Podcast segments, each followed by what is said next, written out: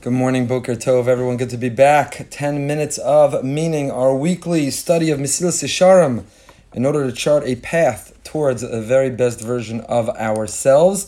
The Ramchal of Moshe Chaim Luzzatto gives us the tools, the formula for how it is we can live our best lives yet. Zehirus, mindfulness, cautiousness, being present in every thought, speech, and deed. Zrizus, alacrity, zeal, applying ourselves to be able to pursue with, with tremendous uh, energy and stamina and uh, devotion to pursue our goals in order to achieve them.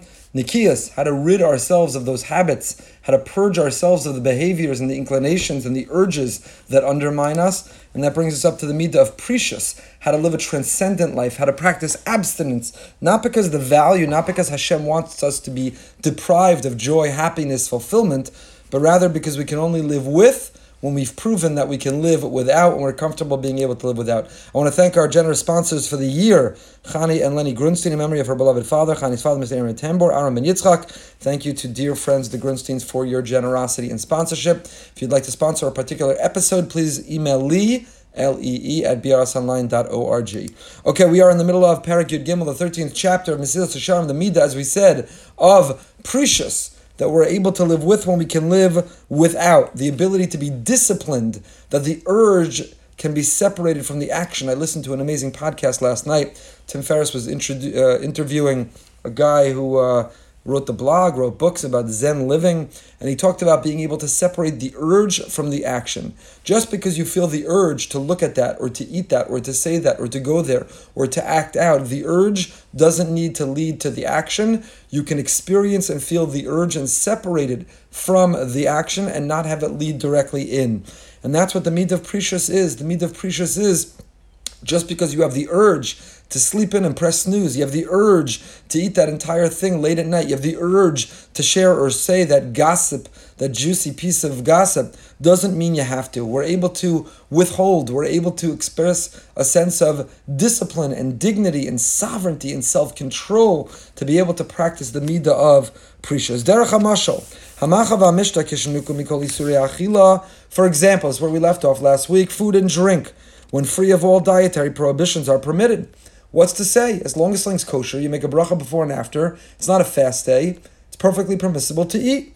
Where does it say that you can't sit on the couch and down a six pack of beer and three bags of potato chips?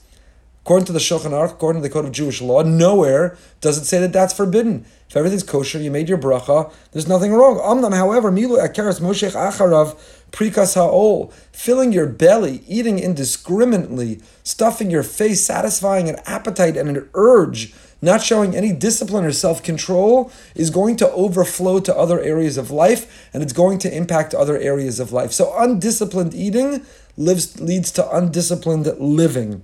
Where does it say that you're not allowed to finish a bottle of wine every night at dinner? Where does it say that you can't enjoy a wonderful single malt scotch? Where does it say?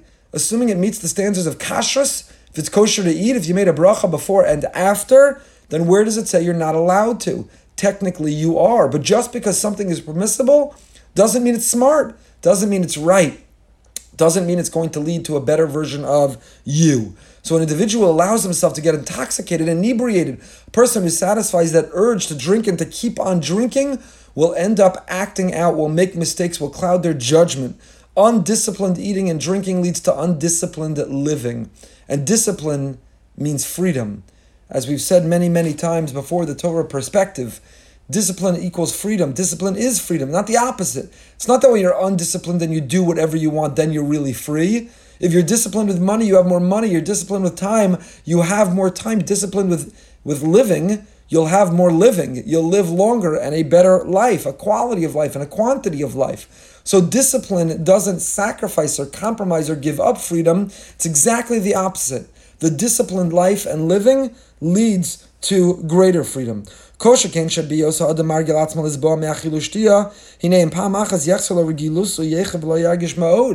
a person is is uh, used to a person is habituated themselves to indulge and overindulge, to always have whatever they want, whenever they want, in whatever quantity they want.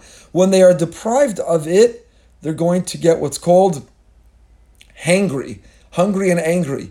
There are people who, when they feel deprived of that which they normally have, the amount of sleep, the amount of food, the amount of drink, then they get withdrawal. Bitter, resentful, angry, unable to cope. Unable to cope. So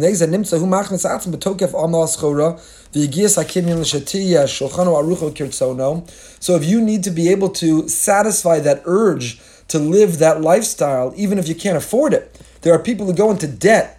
People who go into debt. I'm, I'm regularly surprised and, and frankly feel pity for the amount of people who can't afford their regular bills and yet are indulging in tremendous luxuries of life expensive wine, expensive scotches and alcohol collection, expensive meats, expensive delicacies, all to keep up, to impress, or simply to enjoy themselves. But if you can't afford it, then what kind of mistake, what kind of debt, what kind of tragedy to put yourself into because you're drawn to it and you've learned that you can't live without it. So when a person lives a sense of Perishus, when you live with the discipline and the dignity that you don't need it, that you're able to live without it, then you're able to afford it. Mishum nimshach el ha'ava misham v'choshar ha'boim achar zeh u'meisir atman avodim and Torah u'min atfila. How tragic the individual who feels they need it, they need it to keep up. So they need to be able to eat, drink, wear, drive, live with certain things. They can't live without it. They'll cut corners in order to be able to get it. Person will be dishonest in business.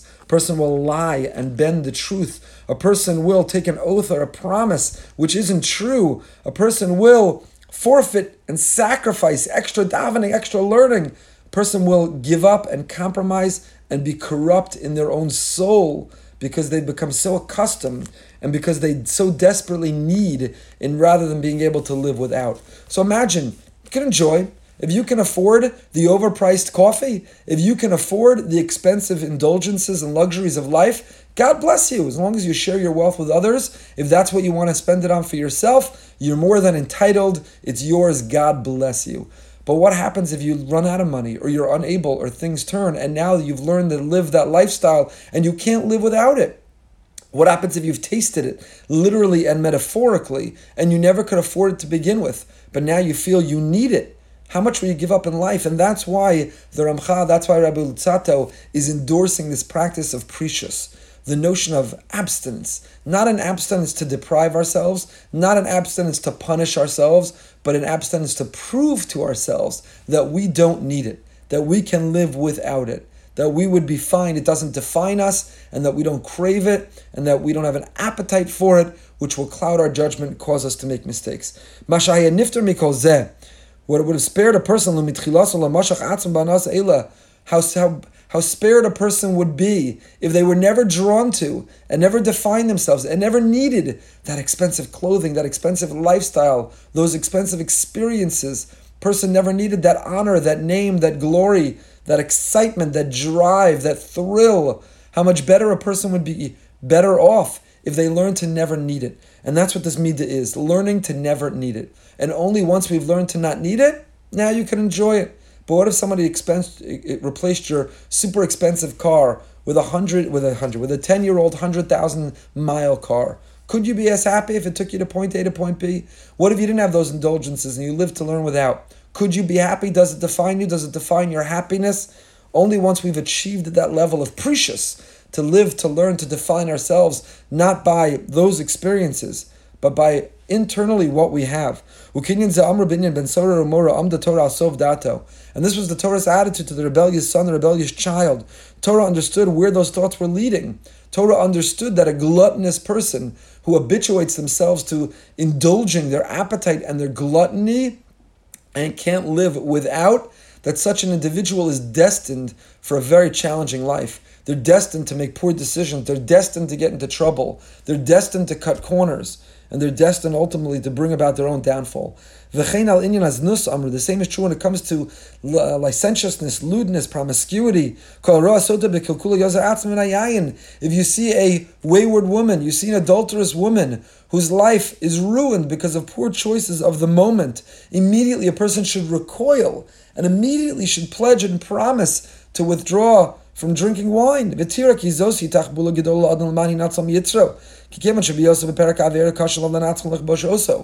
is that the reaction? Why is that the boundary that the person has to draw? That if you see somebody who's made poor mistakes, you see somebody who, in a moment of indulgence, threw away their whole life for a fleeting pleasure, a transient experience. Why is it that you have to recoil and take a vow not to drink wine? Because we know that there are certain indulgences in particular which promote and which become a platform and a driver of poor decisions and of mistakes.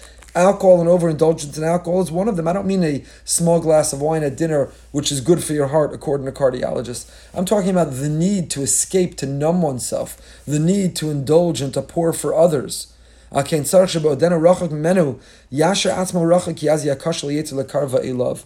the evil inclination person, while they're distant and far from making these mistakes, has to remain far away, has to maintain that clarity of vision. I don't need those things. I can enjoy them occasionally, I can experience them, I can identify the pleasure in them, but I don't need them. They don't define me, they're not who I am. I'm disciplined, I'm able to live without take vows occasionally. This notion of abstinence of Perishus doesn't have to be permanent. You could say, for one month, I'm not going to experience A, B, and C. So that the next month, when I do enjoy it again, it doesn't define me and I don't need it.